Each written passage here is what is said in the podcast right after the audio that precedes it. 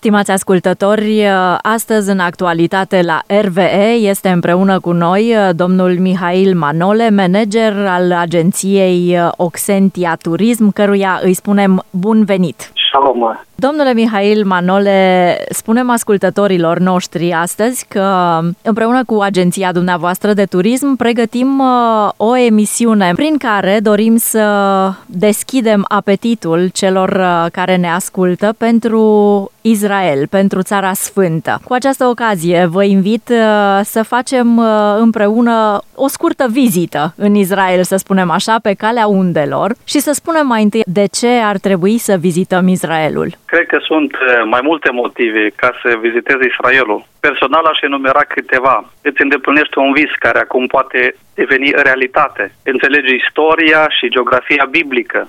Ai ocazia să te rogi pentru poporul Israel chiar la el acasă. Îți îmbogățești cultura biblică, calci pe urmele Mântuitorului și beneficiezi de o experiență unică. Ai ocazia să vizitezi locurile pe unde au pășit strămoșii noștri. Avram, Iosua, David, Apostolul Pavel și chiar țara Mântuitorului Isus.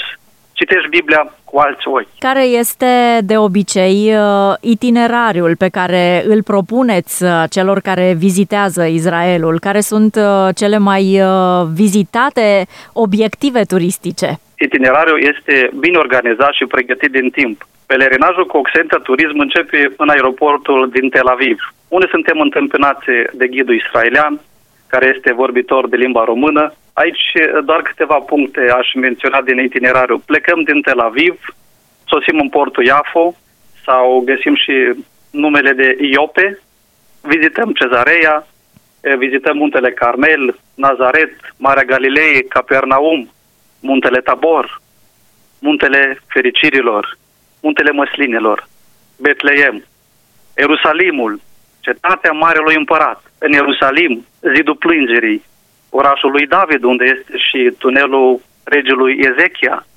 grădina Ghețimani și grădina mormântului. În câte zile se pot vizita toate aceste obiective? Obiectivele care le-am menționat le putem vizita cu ajutorul Domnului în șase zile, șapte zile, cam așa ține un program. Ne puteți descrie în câteva cuvinte unul din obiectivele care vă place dumneavoastră cel mai mult? Și de ce vă place acest obiectiv? Din punctul meu de vedere, grădina mormântului este punctul culminant al pelerinajului nostru. Este locul unde te întâlnești cu o realitate.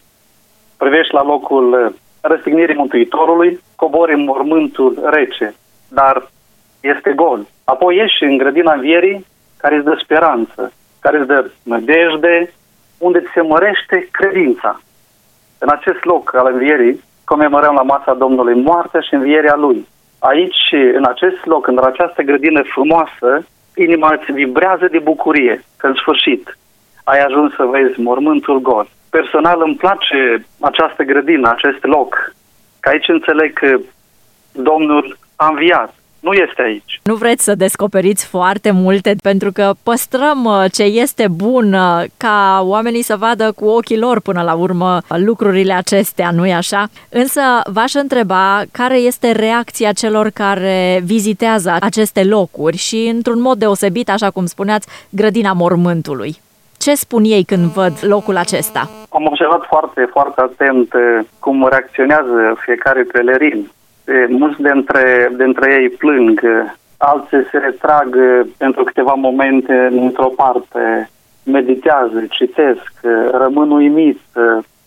Îi văd pe fețele dumnealor o bucurie imensă, dar o bucurie care e de descris, care poate să transmită un mesaj și alții au zis, îți transmitem un mesaj că noi aici ne simțim acasă. Ce este bine să știm uh, atunci când uh, călătorim spre Israel? Detaliile despre călătorie, despre program în general, despre bagaje, le primește fiecare pelerin de la Oxentia Turism înainte de călătorie. Câteva lucruri care consider că fiecare pelerin ar fi bine să le cunoască înainte de a călători în Israel sunt fiecare călător să aibă pașaport valabil cu cel puțin șase luni înaintea călătoriei, să nu aibă interdicție pentru călătoria în Israel, și călătorul să fie convins că există siguranță atât la aeroporturi, cât și în Israel.